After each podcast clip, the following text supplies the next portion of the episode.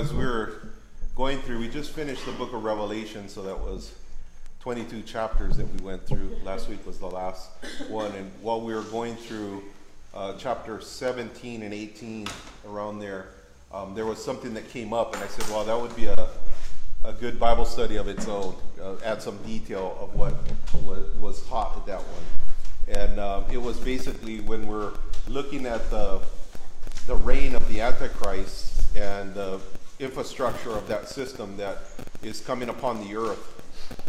And I think the reason why it's it's important is I think we're even seeing a lot of that being put into formation right now. You know, we're seeing um, this control grid that they're making. You know, even recently, I think Hawaii made national news with the thing that they wanted to do on Oahu. Yeah, H3. Was it? Yeah, on H3. They did. And um, yeah, I thought it was. I thought it was the people that were talking about it. But they were basically wanting to, you know, shut down H3 or not shut it down, but in the within the tunnel, directing traffic on both ways, stop people. And, Well, they and did it on Tuesday and they're gonna do it tomorrow again. okay, and they were saying that I don't know whether they were saying it was mandatory, but now they're saying it's not mandatory. But it's just it's incrementalism is what it is. They're getting us used to this sort of thing of control and and um, just imposing more and more restrictions on our freedom. That's totally against our constitutional rights to be stopping somebody without without a cause and checking them for something. You know, it's a violation of our personal property and, and our, our you know our own body to do something no, like that. No, people registered. Mhm, To do it. Yeah, it's not just free, free flowing to the tunnel. No, Right. they shut the tunnels down. Right. Both sides, and they, they, um, you registered online. Right. And then you were in line. Yeah. You chose to go. Okay. Okay, that's what it was. Yeah, it, it was not mandatory at all. Okay. This was, you chose, you had to register before you went. Right. And then they, this way they could, they could handle much more people. Yeah. Even though they didn't get the permission Mhm. from the federal highway, Right. they went ahead and did it because this way they could catch much more people. Yeah. But was it mandatory if you landed in the tunnel? You wouldn't No, land no. in the tunnel You unless you couldn't- registered. You couldn't, yes, they Got it. closed it. Got it. And, and you couldn't go into the roadway. And, you know, I don't know if you've been to Honolulu, but the H3 is wonderful and it's Yeah. really long. And it's beautiful. And unfortunately, once you get on it, you can't get off it. Yeah. Okay, That's- that's I, I part made of- the mistake of taking the wrong turn and. I had to go all the way to town and then come back again. Oh, man. But, you know, it, it was the ideal, in my opinion, let me start again, in my opinion, it was the ideal situation. Mhm. Because they could handle more people and, and because it was their choice to go, it mm-hmm. was the perfect fit. Here's, I, I would just want to add to that though. I think that number one, I don't think these tests are very accurate. Yeah. Number one.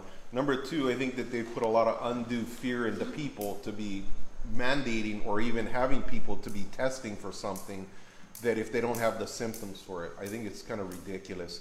The other thing is, I think it, I think this is, like I said, it's incrementalism, where I've read that that this is, uh, I, where I actually heard somebody talking about this sort of thing, where in the future, this is going to be mandatory. There's just going to be roadblocks on the road, and if you refuse to take your test or get your vaccination, please step out of your car, and we're taking you off to someplace. And I So- wanna add, Pastor Jay, just think of all the businesses and everything that's shut down for something that now the CDC has said that ninety-four percent of the numbers were wrong. Mm-hmm. That it was, they were shay- so- showing a total of hundred and fifty thousand deaths, but it was really only nine thousand plus deaths. Hundred fifty thousand to nine thousand, Yeah. and because of this, they panicked everybody. Yeah. Shut And businesses That's down. right. So I just want to put that on record the also. economy. Took our, took our well jobs. Yeah, lose all their jobs. That's so I think we need to add Shut that airlines. add that to the equation that this whole thing is a farce. Yeah. You know that it, that there there is a disease like this. If they were to use the medicines that are available right now, I think it would be less than way less than a normal flu. You know the the, the and, and here we are. We're um, shutting down the world's economy right now, and people are dying from depression, losing Yes. businesses, or committing suicide. So it's just wrong. And so the point of that is bringing that up right now is we're seeing the we're seeing the the shadow of a beast system coming on the scene And I um, just share this comment. This is so funny. Sorry, babes. Patty Tavares. No way I'm doing that. This Portuguese will not. Sorry, I just thought it was funny. no, we need to. We need to. You know, we're Americans, and and I'm seeing it around the world. There's other countries, like in Germany. What was it? Four million people went to the street and says we're not playing this Yeah, anymore. they took the and they just streets. went out on the street. I'm shocked that America. It was Yeah, in Germany. They said Four we're not million. doing this Four anymore. million. We're not gonna Four shut down. million. Four million oh. people. And then, of course, Uganda, there's 43 million in population, and there's only 19 so far that died because most of them are on babes, hydrogen. Hy- hydroxychloroquine. for malaria, and they're Or- not dying, and that's 43 million people versus Hawaii has 1.4 million. Just to let you know. Fifty I. I mean, if they amend it to the real numbers, because Yeah. everything was ascribed to COVID nineteen, but I think w- once they amended the numbers, what was the final death toll? Was nine nine? What was the number of deaths in America? Uh, 9,000 and change. I mean, in Hawaii? You Oh, in that's Hawaii, in America. I don't know what Hawaii America- was. Hawaii, I don't Hawaii know. was seventy, seventy people. but there was more that died from the flu last year. Right. There was Oh, like yeah. several hundred Oh, that yeah. died from the flu. Oh, the regular, Yeah. the regular COVID. Yeah. Okay. Well, we got to get back on subject here. Um, so what we're talking about is the uh, rebuilding of Babylon. I'm gonna I'm gonna go to Zechariah five in a minute, but let me just go through a couple of these images. We some of these might look like a review. You know, one of the things is there's controversial. You know, there's controversy over who is Mystery Babylon. Who is Babylon? You know, Mystery Babylon. It seems is more affiliated with a religious system. Mystery Babylon and but these are all going to tie together in, in one you know knot here in a minute. There's a governmental aspect to it and an economic uh, aspect to this this whole babylonian system. A lot, there's a lot of people out there that say america is babylon. Um, i from the studies in the word there could be characteristics within america that would be catering to the babylon system but as far as the judgment ascribed in the book of revelation i don't believe it is america um, there's there's scriptures that you know talk about a specific uh, landmass that's being attacked, and and there's parts of it you go, yeah, that does kind of sound like America. It's a country that's you know that's it's surrounded by waters and it has rivers there, but also in Babylon in the Middle East you have those characteristics also. Um, also what we were talking about is uh, the reason why I've come to this conclusion. Remember, we said when when you study the Bible, if you if if necessary or as much as necessary keep the interpretation as literal as possible. And so that would be a, a conservative hermeneutic. You believe that what God said there, if it can be determined that it's it's um, literal, keep it literal. If it's allegorical or if it's an illustration, then you go to that next level. But when they say Babylon, and we're, we'll get into some of the background here, why I really believe it is physically Babylon. You remember what I was saying that you know there were scholars back in the day that said uh, let's allegorize everything having to do with Jerusalem or Israel in the last days and the kingdom. It's ascribed to the church because Israel, when they were interpreting these scriptures, did not exist at that time. They were out of the land. They only came back into the land at the turn of the century. The Zionist movement, 1948, recognized as a nation, and then kind of went to pre- preeminence, recognized by the U.S. and the rest of the world. Before that, there was prophecy scholars that would study this and said there's going to come in, there's coming a time in the end days that the Jews will actually physically be gathered back in Israel and they will be called they, they will be called Israel. They will be back there because there was so many prophetic scriptures. A lot of people allegorize it says no that's impossible. They don't exist anymore. So in the same vein if they're talking about Babylon being rebirthed in that part, part of the world where this thing came from I think that we need to keep that same kind of uh, structure in place and so here's a few of the images that I got for this. And, uh, you know, here's Babylon, the, the original Babylon, that goes back to the uh, book of Genesis and after the flood. And uh, it goes on after that. Uh, Israel was taken captive to Babylon, you, you know, decades or, or uh, millennia later. Um, the rebuilding of the rise of global cities. You know, we, we see that, um, you know, when, when uh, New Jerusalem comes back and it's a real detailed description of God's city. Like I said, the devil is always trying to duplicate or mimic what God does. So I think he's going to try to make this tremendous city as an attraction to people, a world empire. Um, you know, here's another picture of Babylon, which was considered one of the seven wonders of the world with the hanging gardens and the waterfalls. Nobody really knows what it looks like because there, no, it didn't, it didn't survive, but there was writings about it, and so this is, you know, possibly, you know, some of the things that it could have looked like. Um, I think I might have shown some of these images on another Bible study night. Um, here also is Mecca, and we talked about this also, and the amount of construction that's going on in Mecca. I mean, look at all these cranes over here. I mean, if you can't really see it from that far away, but um, there's just massive amounts of construction going around. This is Mecca, where the Muslims, they said at least once in their life, they're supposed to make a pilgrimage or a Hajj to this place. And so look at how much construction has gone on here. Um, this one is this is the look at that clock tower how huge that is. It's like it's like um, i think the third tallest building in the world largest clock tower. All these buildings around here that's mecca down here in this in this area here. And then all this construction this is all within you know a few years this is all taking place. Look how fast Yeah, man can construct stuff. You know how fast man can can build things and so you know right now babylon is in iraq. We had we went to war during the gulf war. That's where we we went to war. And uh, and uh, george bush uh, jr you know finished the job over there. The place is in rubble right now. But i believe that the bible calls the antichrist one of his names is the assyrian. And so he's going to emanate from this portion of the world. He's going to be a middle eastern uh, person. And so there's coming a time when all the wealth of the world is going to be directed really beautiful. I mean, uh, there's one thing I got to say about Muslims. They have some really nice architecture style. I, I really like the way they, they build things. It's really beautiful, you know? Wow. Yeah. And here is Dubai. Wow.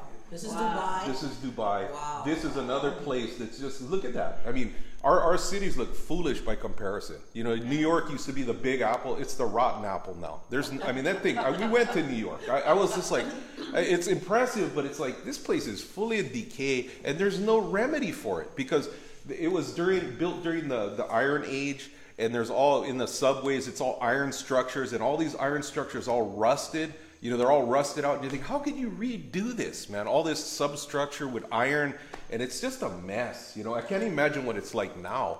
But look at a modern city you know built with modern technology how, how pristine that might be. And there's many cities like this around the world now in china singapore and all these massive cities that just came up like mushrooms man. They left us, left us in the dust here in america. This is the islands that out off of dubai where they've made this thing I mean, this is beautiful, right? All man-made. They pumped the sand up out of the water and made these man-made uh, isthmus, you know, islands and everything. There's also they made something like this. That's actually a globe of the world. So you can you can buy a little sand island that you could live on the, the United States or you can live on the continent of Africa. They did this whole Disneyland kind of thing over there in Dubai. This is you know this is what money can produce. Huh? Yeah, Yeah. That's, that's all our oil money. Yeah, that's right. And the reason why they're doing this is because Saudi Arabia right now is pumping low on their oil. And look at the price of oil right now. What is it? Forty dollars a barrel. It used to be up to about a hundred. It's, it's so oil is the demand is really really low right now. Plus Saudi Arabia was already a lot of their wells are going dry, and so they were looking at different avenues. And this is you know this is uh, United Arab Emirates who just made a peace deal with Israel is where this is at. But um, what do you call? Uh, they're looking for different ways to attract uh, tourism, you know, and so that's why they're doing all these sorts of things. So that's just gives gives an idea of what is possible in a very short amount of time, you know, with with amount of money. I remember driving through the strip in Vegas when they bombed all, they, they blew up all the old things that were there. We used to go there uh, as as kids. My mom and dad used to go to Vegas every now and then, and driving there was all the old kind of mafia run Vegas back in the day.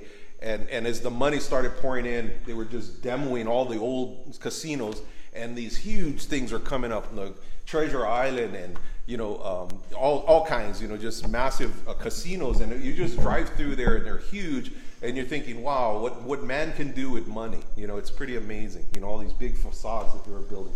So anyway, that's that's just uh, talking about the possibilities here. So we're looking at, you know, in in uh, the Bible. Um, we're not going to go here, but I'm just going to reference Isaiah 14 through 50 talks about Babylon and its destruction. Jeremiah 50, 51 talks about um, Babylon's destruction, and Revelation 17 and 18 talk about this destruction of this place. And so there's specifics in there, and the, the, the uh, connection that I would like to make is to um, Zechariah 5. And if we would turn there in our Bibles, and I'm going to play a clip from Chuck Missler because uh, I found information from him as well as in the Dake's Bible that confirms what I'm talking about. So I'm going to play this. This well, let me read. Let me read Zechariah 5 first. It's, it's only um, six chapter, six verses I want to read right now. So Ze- Zechariah 5 verse 5. Zechariah is right before Malachi, which is the last book of the Old Testament. Old Testament. It says, uh, the heading of this, the vision of the woman in a basket.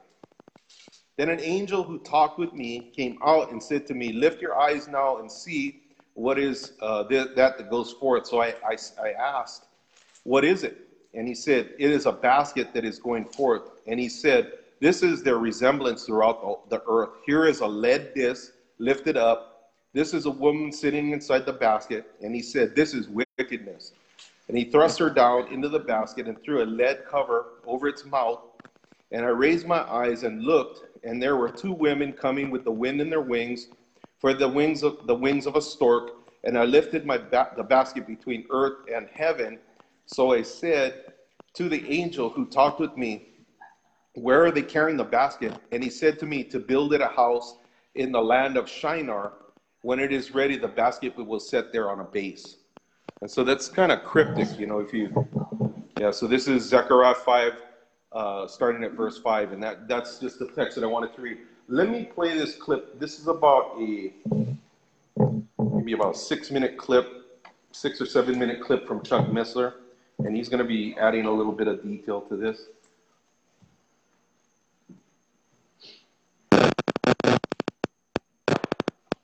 Come on, Chuck. There we go.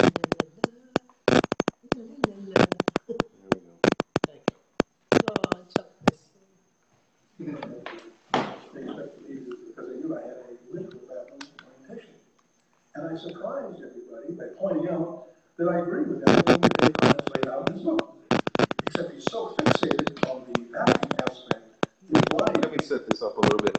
Um, Chuck Missler uh, believes that the literal interpretation that literal Babylon will be rebuilt in the last days, for one thing.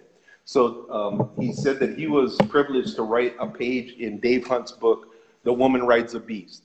And he says it's a very good book. And everybody, when they, when this book came out, he, they wanted him to write like you know one of those uh, endorsements on the thing, and they were expecting him to say, "I don't agree with what Dave Hunt is saying," because Dave Hunt is talking about how the Catholic Church is the the beast or the woman who's riding on the beast. And so it's I read the book. It's a really good, well done book. If you want to know about how the Catholic Church devolved into what it is now, that's a great book to read. So he's saying that when they gave him the opportunity to write the, the, the page on there about the book, that they were expecting him to say, no, that's not accurate what Dave Hunt is saying. No, he goes, I believe it's accurate because there's two things going on here. There's a religious aspect and there's also an economic aspect of this and a, and a political aspect. So that's why we, we're jumping into the middle of the conversation right here. But it's interesting the things he has to say after this.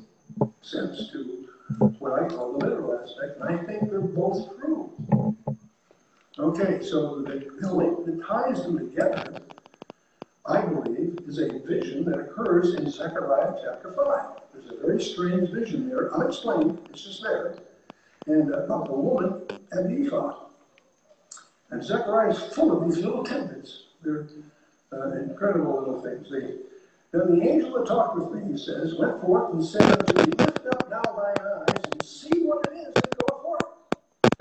Now, this, if you're familiar with your Bible, very often you lift up your eyes as sort of a prelude to something important. When Abraham lifted up his eyes, or whoever looked up, that's always sort of a prelude to something significant coming. Well, here's Zechariah said, the angel talked to me, said, Lift up now thine eyes, Zechariah, and see what it is that's coming forth. And I said, What is it? And he said, This is an ephah that goeth forth.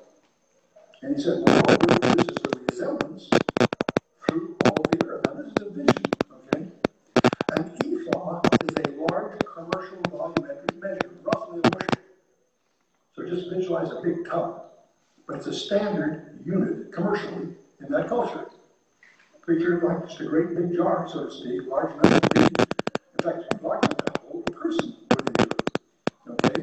And behold was lifted up a count of lead. Now, a count was a basic unit of weight, roughly almost hundred pounds, but about ninety-seven pounds in the English system. I don't know what it is in kilograms, but we'll, but I'm gonna show my percent right now. So behold, there was lifted up a of lead, and this is a woman that sitteth in the midst of the ephod.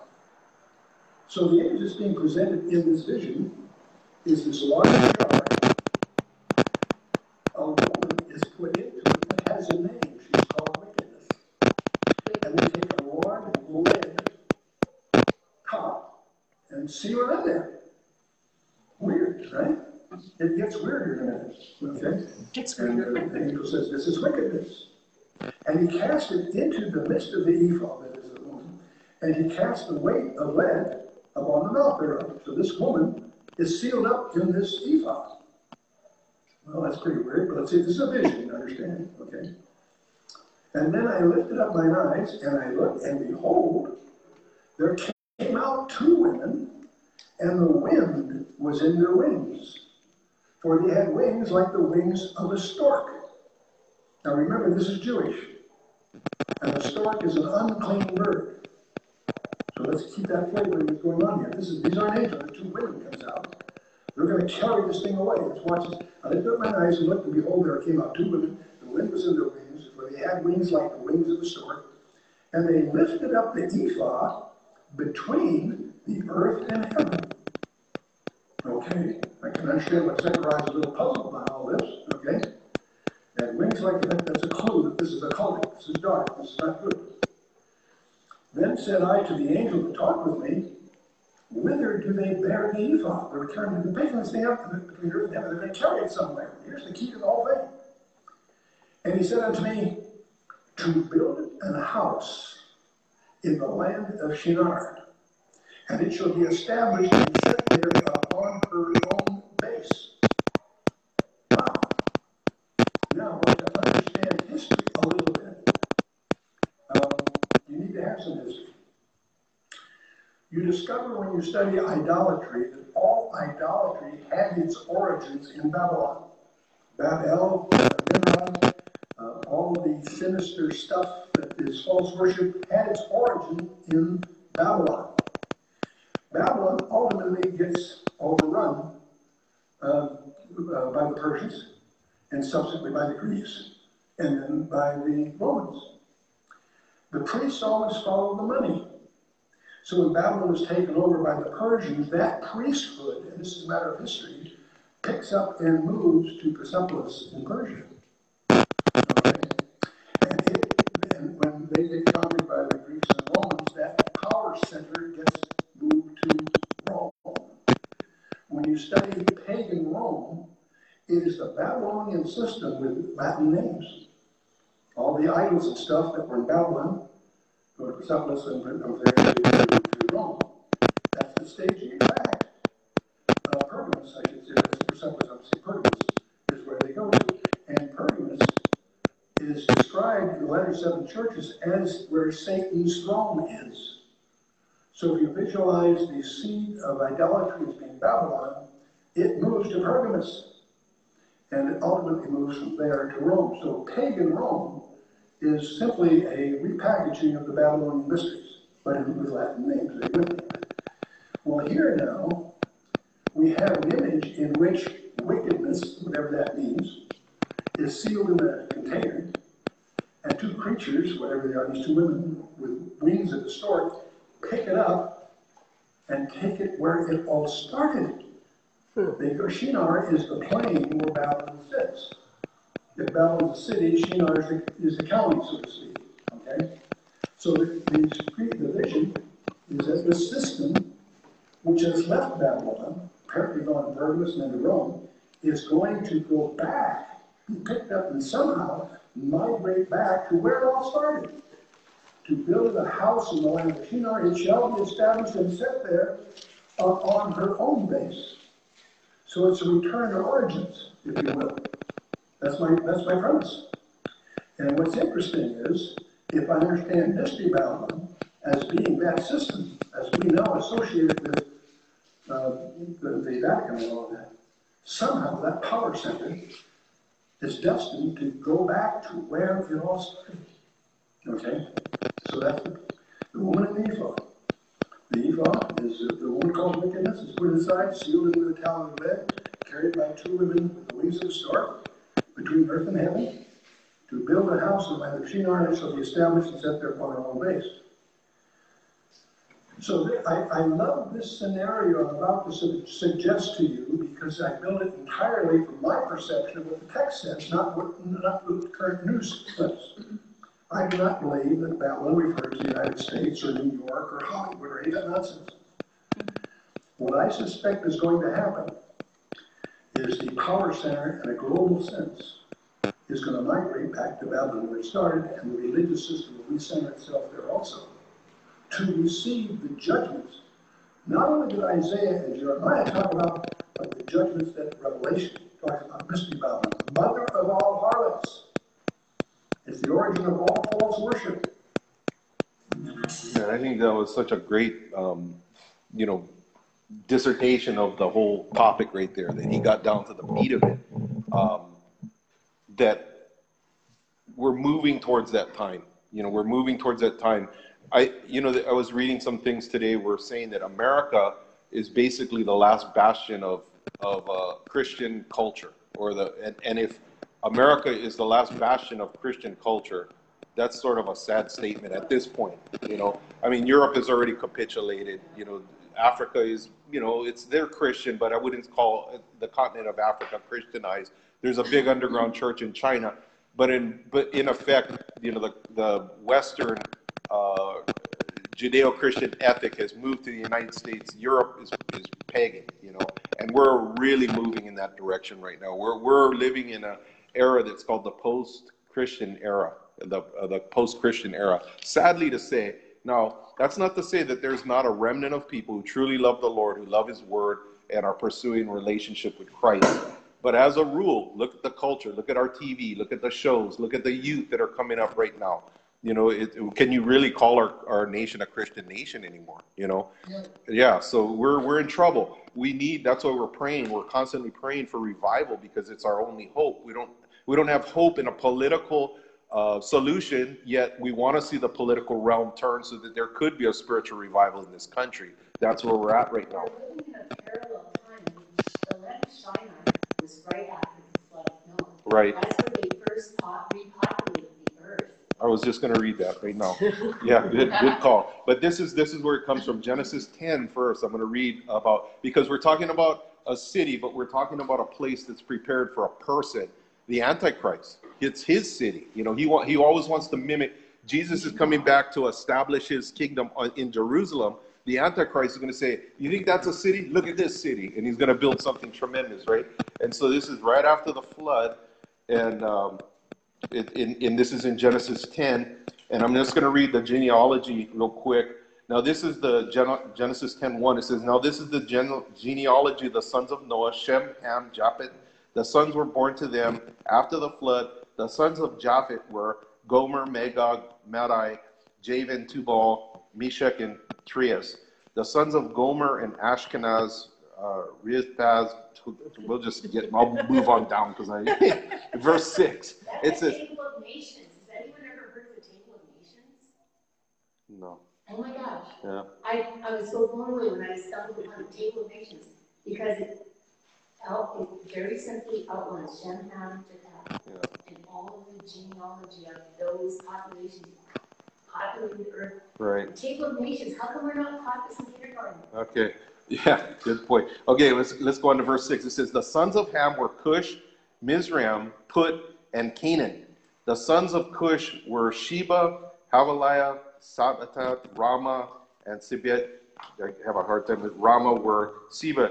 The Cush begot Nimrod, and he began to be a mighty one on the earth. He was a mighty hunter before the Lord. Therefore, it was said, like Nimrod, the mighty hunter uh, before the Lord. The, the name Nimrod means uh, he will rebel. So he was a rebel. It wasn't he was a mighty hunter for the Lord. He was basically a rebel against God. And so this guy, instead of following the orders of the Lord, says, "Go out after this and fill the fill the earth, be fruitful, multiply." He says something totally different in chapter 11, and it's uh, chapter 11, 1. It says, "Now the whole earth had one language and one speech, and came to pass as they journeyed from the east, they found the plain in the land of Shinar." Isn't that what we're just talking about, Shinar? And they dwelt there. And they had one. They said to one another, "Come and let us make bricks and bake them thoroughly." They had brick for stone, and they had asphalt for mortar. And they said, "Come, let us build ourselves a city and a tower whose top is to the heavens. Let us make a name for ourselves, lest we be scattered abroad over the face of the whole earth." So he's basically rebelling against the order of God. He's doing this in the face of God. And then he says, "And the Lord indeed, the people are one, and they all have one language." And this is what they begin to do. Now, nothing that they propose to do will be withheld from them. So God looked at this unity because there's power in unity, whether it's demonic or whether it's uh, spiritual. You know, when we come together, when we pray, when we can agree as touching and gr- agree in prayer, there's a great power with that. But there's also in the world, when there's a unity like this, they all had one language, they had one purpose, and it even caught God's attention. He goes, This, I got to go see this. And he went down there and he realized because of the fallen nature of man, this is not a good plan. I'm going to confuse this thing and I'm going to, I'm going to confuse their language and they're going to go to the four corners of the earth like I told him to do. And God established all the nations on the earth. He was the one. That was his uh, idea to have borders and walls and nations, you know, as opposed to what we're seeing right now no borders, no walls. Until they set up a little town in, in uh, Portland and says, let's put up a wall over here and we'll only let who we want come in here. I mean, it's so hypocritical, it's not even funny. But that was God's idea to make nations and, and to have uh, separate people groups. And so, what we're seeing now in this world that we're living in right now is a push for tear down the barriers. You know, I'm reading a book called The Killing of Uncle Sam. This was a Masonic plan that they said we're gonna we're gonna flood the West, we're gonna flood America and Europe with countries uh, from Africa and from uh, Middle East uh, different cultures, different religions, because we want to dilute these cultures. We don't want them to be strong like this. So that's what we're seeing in America. You remember when we are getting all these problems and we're seeing what was going on in Germany, and Obama just had the floodgates open, and there all these Muslims are coming into our country. What are you doing? Don't you see what's happening in Germany? This was a plan. It wasn't by accident. They were weakening the United States. They were trying to get rid of our Christian Judeo ethic and just bring us into a one world goo. Is what they're trying to do. This was a plan. It was, it was planned from uh, hundreds of years ago. And so, what, what they want to do is bring everybody into parity or bring everybody into a one world uh, economic system, one world governmental system, and a one world religious system. That's hard. You know, that religious is religious beliefs are the things that bind a people together. That's one thing that you'll die for. You'll die to, to protect your what I believe, because I believe this with all my heart, and this transcends this life. I will defend this to my life. How could you get a people to um, cut that mooring from their lives? How could you do that? There's an event coming up um, shortly, which is called the rapture of the church, that's going to take the real believers out of the earth. It's going to take them out. And at that point, the world is going to be set adrift. It's going to be like sitting there, like, what do we do? What, what, what was that all about? And there's going to be a major cover story that at that vulnerable point in mankind, they're going to insert, and it's already being inserted, this programming's been inserted to us already about what happened here and what's going to take place next. And basically, it sounds outrageous, but even Chuck Missler is in agreement with this. It's alien. It's the alien agenda. It's a false narrative that's going to be placed in there because you have to undermine everything. You got to undermine all the foundations. And if we believe in Jesus Christ as our Lord and Savior, and all of a sudden this takes place and there's evidence to back it up, do you think, in fact, in, in the readings that I've done about this topic, they said that the reason why they haven't had disclosure as of yet, that tell every tell the public, everybody, every president that comes into office says, I'm going to go in there and I'm going to find out about uh, Area 51. I'm going to find out about Roswell. I'm going to find, and then I'm going to tell the people. And they get in there and they probably get a little bit of a briefing. And they says, you can't tell anybody this stuff. I've seen it. You can see all. You can see Ronald Reagan talk about. it. You can see. You can see Bill Clinton. You can see Obama. All of them. You can find them on uh, Jimmy Carter. All of them on the talk shows. They're all. Talk, I can't tell you. I can't tell you what I know. You know, because they said the books that I've read about this. They said that this would undermine the stability of our, our, our society because people would think that, wow, so Christianity isn't true then. That if there's aliens, I don't remember seeing that in the Bible. This must not be true. And it'll under, they said that the people would suffer most from the release of this knowledge are, are very religious people and highly intellectual people. Because all of a sudden, we're not the smartest kids on the block anymore. We got advanced technology, advanced. Uh, Exactly, but that's what we're talking about here, right? And that's why there is a defense for all this stuff. But what I'm saying is how this is going to affect the world who has not read Genesis 6, who did not take the Bible seriously, who didn't look into these scriptures and have an answer for this. That's meat. And most people, Chuck Missler says, and others who study this topic say, if you don't understand Genesis 6, you're not going to understand about 80% of the Bible. You don't get it. You don't understand why God was doing certain things. And it sounds crazy. It sounds like, what are you, what is this, a science fiction movie or something? But this is all true. And so back in the day, it would be, it, it says here about um, Nimrod, it says he began to become a mighty man on the earth. And some people are, they postulate the word in the Hebrew is a gibberine. And they said somehow, some way, that this man was transformed through DNA, some kind of DNA insertion. And he began to become a Nephilim. He was a mighty man. He was, he was one of those mighty men, like in Genesis 6. It says, the, the sons of God came into the daughters of men, and they became the mighty men of the earth. Then there was a flood, wiped them out. I just heard something, I haven't substantiated this, but they said there was a text somewhere or a stela that had writing on there that told him, this is how you do this process. Because you're always wondering, how did the Nephilim come back on the earth after God wiped them out? That they left information on there, and probably through genetic manipulation somehow, these people were really intelligent back then, more so than when we think. You know, they were creations of God, real close to the creation of God. They're very smart. So somehow, it says he was a Gibberine who was being transformed into this. And this line, it seems. Now, we get into our vaccinations here that they want to do to everybody. They said this is not a normal vaccination. This thing transforms your DNA. It changes your DNA. Yeah, so you're you're a human 2.0. Okay. Um, let me let me show this. Uh, this other clip is about three minutes, but it's going to get into the deceptions zone of this.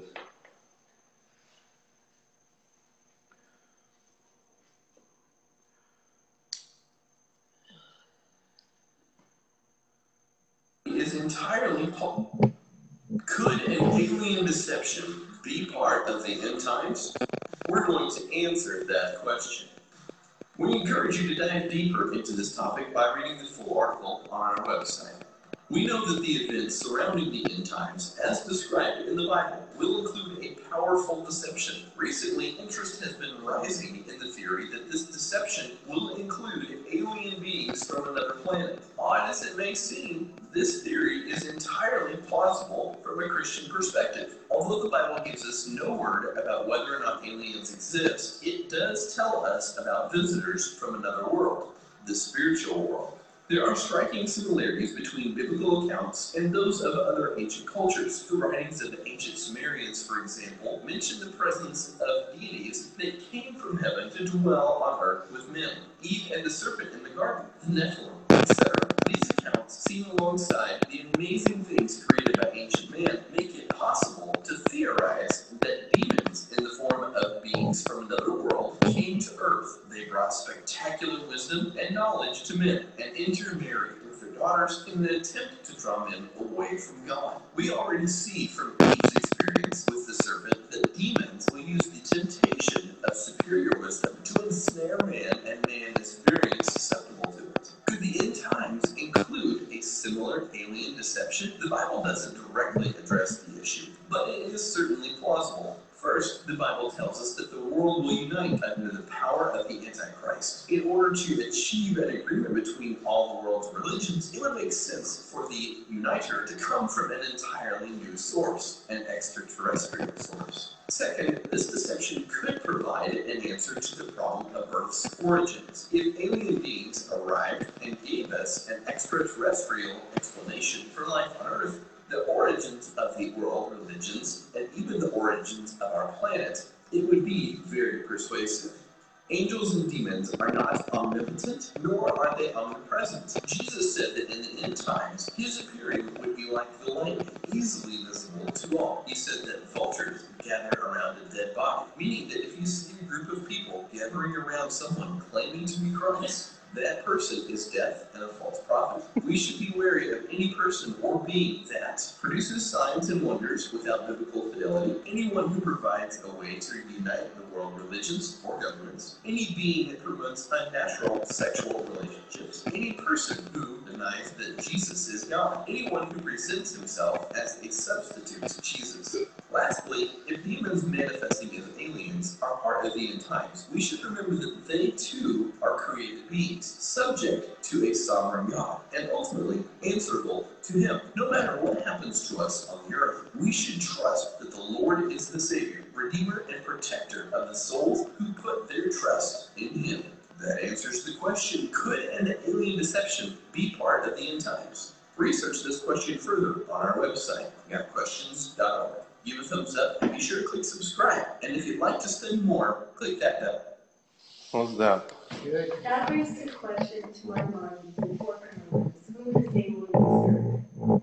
Because there are so many people that are ranking younger than they were Because we're last recording, year. because we're recording, he's gotta finish so I can end and you should have questions at We the can- end. That's we can okay, ask we the should ask the questions at the end.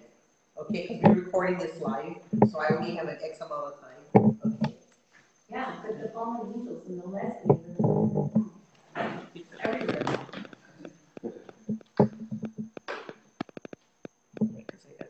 That influence is so strong. Okay, here's, here's, um, the, the Dake's Bible, um, has to say about this, um, Zechariah five. How, who, how many people looked into this scripture before? Anybody here who read this? I mean, it's an obscure verse, but it, it caught my attention a while ago, and I'll go back to my version, why it caught my attention the, originally. But let me read this. This is Dake's description of this portion. It says, um, point C, it says, the angel explained that this woman represents wickedness. Look that up today. It says that wickedness, according to the Hebrew language, is in the feminine. They said women aren't wicked, but the word itself is a feminine, uh, feminine uh, word. So wickedness, that's why it was a woman, right? It says the two women carrying the ephah seem to be borne forward by the wind, that they symbolize, uh, what they symbolize, if anything, is not stated. I believe what the wind means, or with the wing, the wings. Number one, according to the book of Leviticus, a stork is not only an unclean bird, it's an abomination, it says. A stork is an abominable bird. You don't eat it, it's, it's an abomination. The stork, the vulture, the owl, there's a bunch of the listing in there. I wrote down the, the scripture, I'll read it later. But it's an abomination. And so this, this a stork is not a good creature, referred to in particular. The main theme of the vision is wickedness, building a house for it and establishing it upon a base. An ephah was a measure of commerce and where it was said to establish is clear in the land of Shinar in Babylon. An ephah would be a, a, container that you would use to hold grain like a bushel. It would be that. So I think that there's a connection between this and the control of the food supply of the earth. Wow. There's a control between the food supply, this wicked plan, and this, this alien theme that's going on here, where they're controlling the, the world's commerce as well as the food supply and moving this thing, this religious abomination to its base back in Babylon. It says, um, uh, and, and ephah is a measure of commerce, and where it was established is clear in the land of Shinar and Babylon. One thing is certain Babylon will be the center of activities in the East during the last days in commerce, religion, and politics. It will be rebuilt and become the capital of the Antichrist. He will come from Syria. He will take uh, uh, in Babylon in those days for the Syrian division of the old Grecian Empire included the con- countries of Syria and Iraq. The coming of the Antichrist from Syria and Babylon will be in perfect harmony with all with all the scriptures, and they give all these scripture references here. That Babylon will play a great part in the latter days event, not only as a political captain, capital of the kingdom of the Antichrist, but a headquarters for for a religious system called Mystery Babylon. Like, like Chuck Missler said, right now I would say that Centroid is in is in um, Rome, and believe me, Rome is in on this. Rome has has telescopes trained to the sky. They said we're waiting for the aliens to come. We would actually baptize aliens. We would receive them. I mean, there's a whole thing thing with that, man. Um, uh, great commercial center, earth cruiser, Revelation 18, Antichrist will reign from Babylon during this rise to power the- over, over the 10 kingdoms, Daniel 7, Revelation 17, as taught in Isaiah 14. He will leave Babylon to make his capital in Jerusalem at the last three and a half years of Daniel, 70th week. He will reign there during the 42 months of his power over the nations. This passage pictures the restoration of Babylon and the seat of wickedness in the last days. To build wickedness a house in the land of Shinar, Babylon, it shall be built there and established there upon its base. That was from the Dake's Bible, which this thing was written, you know, several uh, Decades ago. decades ago. You know, this this guy he understood this stuff. He really got it down. Um, so that's that's that, and um, so what we're seeing, I, like I said, right now, we're seeing the infrastructure for all these things coming into play right now. We're seeing, you know, the, the uh, programming going on in our movies. We're seeing it going on in the culture. We're seeing it that the society is really ripe for this sort of thing. The rapture of the church takes place. There would be a time of chaos. People are like, what is going on? And all of a sudden, all these people are missing. And, and what's the cover story for it? And so, you know, this was the, the flying scroll of that scripture there. Here's a, an illustration of, of that um, thing moving from, from Jerusalem. I don't know how they get Jerusalem. I guess because the perspective was from Jerusalem, but to Shinar, which is in Babylon, which is out by the Euphrates River. Um, here's where, where it caught my attention in this scripture. And in this is in the New King James Bible. It's not in the King James Bible. It's New King James. And this is what it says. And the angel who talked with me came out and said to me, this is a reading from verse 5 of chapter 5, lift up your eyes now and see that this that goes forth. So I asked, what is it? And he said, it's a basket that is going forth. And he said, this is their resemblance throughout the earth. Here is a lead disc lifted up and a woman sitting inside the basket. A lead disc lifted up. When I read that, it was like, whoa, what, what, a lead disc? And it just kind of caught my, yeah, like a, like a, um, you know, like this. Yeah, look at it right there. It looks pretty much like a UFO. And then there's another, I have another picture on my phone of an ephah uh, that it's a particular uh, earthen vessel that looks like a UFO. Same thing, an ephah. And so, you know, we have this lead disc, and I'm thinking, a lead disc? Did you ever hear about the, the apparition at Fatima in Portugal? Did you guys heard of that before? And um, this was in like 1917 or around there, I think. They're getting a movie on that. Yeah. One of the, uh, L.A. Marzulli wrote a book about it. He, he wrote about uh, power politics and, and I forget the, I forget the name. I read the book though. He was the only one I heard uh, mention Fatima in there.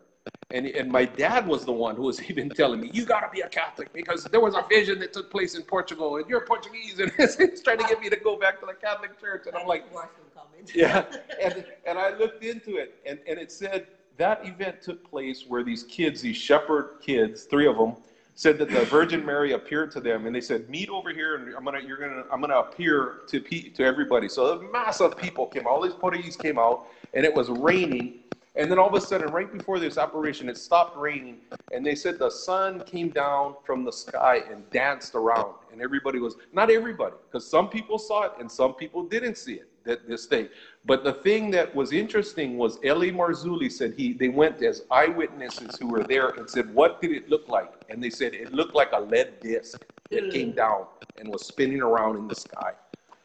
And these people are they're willing to go and believe this apparition from the Virgin Mary because there was a sign in the sky. This lead disc came around and it was dancing around in the hmm. sky, you know?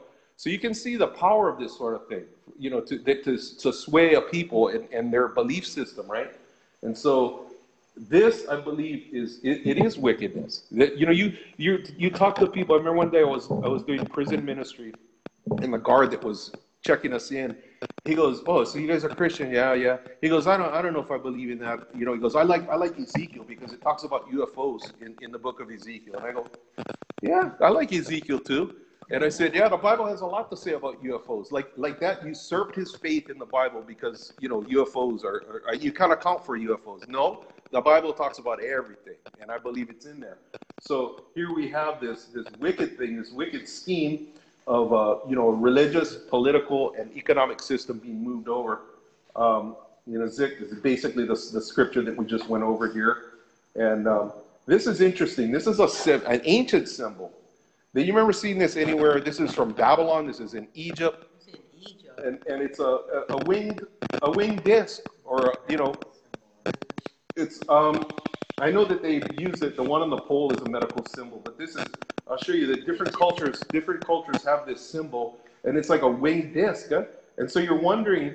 Look at this. How uh, this looks like somebody like Nimrod within that circle of a disc with wings on it. You know, are they laying claim? Are they? uh, Did the devil lay the seeds of deception back in the culture? Because I believe this entity that's going to come on the scene is, we. I was here. I'm actually the creator. I made everything here. I'm actually God. Look at these are some of the symbols I left in your ancient cultures over here. The, the winged disc. This is all over. You can find this in the Indian culture. You find it in Sumerians. You can find it in, you know, whatever. It goes way back. Yeah? This winged disc kind of thing. Yeah. Here's another. Even looks like a, you know, some kind of flying craft with people inside of it. Eh? It's a, a- a very common symbol of antiquity. And so, you know, basically what, what this thing, to, to me, it ties in the fact that there's going to be a deception in the last days after the rapture.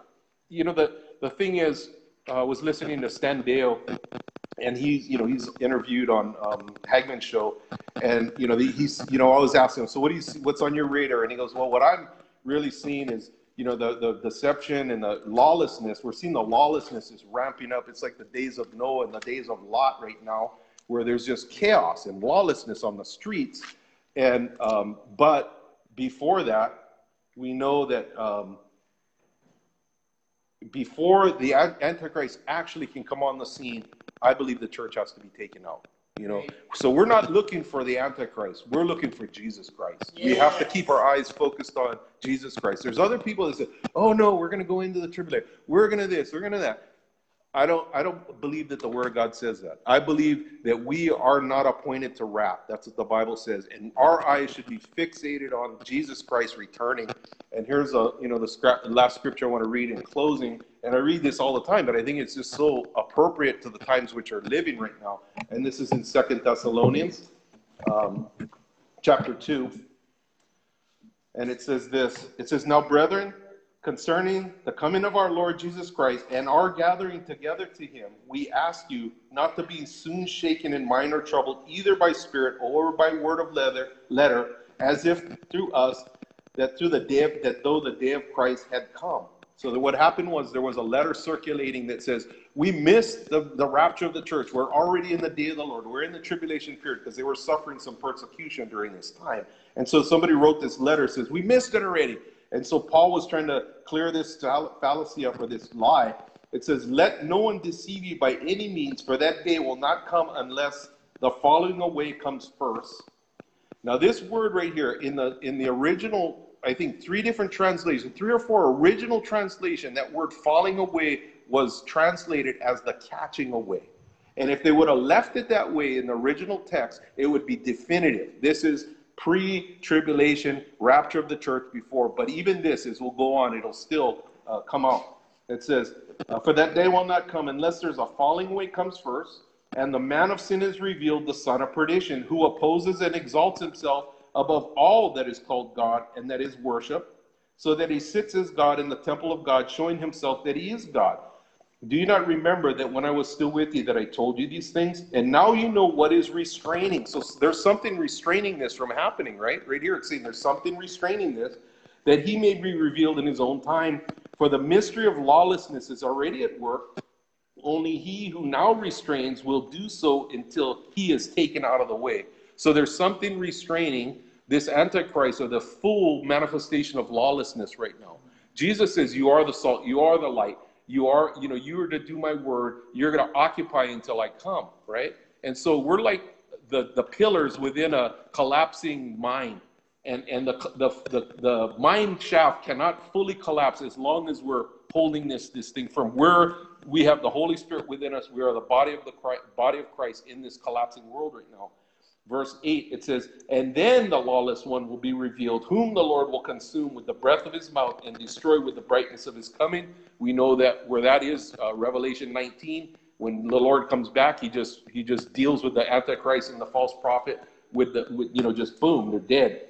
It says coming the lawless one was is according to the working of satan with all power, signs, and lying wonders, and all unrighteous deception among those who perish because they did not receive the love of the truth, that they might be saved. For this reason, God will send them strong delusion, that they should believe the lie, that all may be condemned who did not believe the truth, but had pleasure in unrighteousness. To me, sums it up right there. Yeah, Yeah. So, you know, the first first um, um, piece of equipment in spiritual warfare is what? The breastplate of righteousness. No. Wait, wait. Wait, wait, wait, wait, wait. Put on the Salvation. No. No, wait, wait, wait, wait. The first piece of the spiritual armor. What is it? Wait, it's shine your I just said the word a minute ago. The belt? The belt of truth. The belt of truth. Make sure you're girded with truth. So you're right. You're hearing truth right now, so you won't be caught off guard by this deception. Right? You're hearing the truth of the word. It's the people who are going to get caught off guard because of this. It says because they did not love the truth. They did not receive the truth. But you come in here, you feed on the word, you feed on the truth of God. It gives you defense against this deception and this great deception that's already, the program's already been written right now. But when it's go time, then all of a sudden you hear that trumpet blast and millions of people are off the planet. I already heard the cover story from the New Agers. This is what they said. These people were not willing. We already went through a, a, a physical evolution, but right now we're going through a spiritual evolution, and these people were not ready. They were too bigoted. They were too set in their Christian dogmas. They were intolerant. they were intolerant that they weren't ready to make this jump into this glorious new age that we're moving into. Believe me, I've heard it many times. This is in their writings of, and why. That's why the Christians are gone. Now it's going to get really good now. And that's the lie that they're going to believe.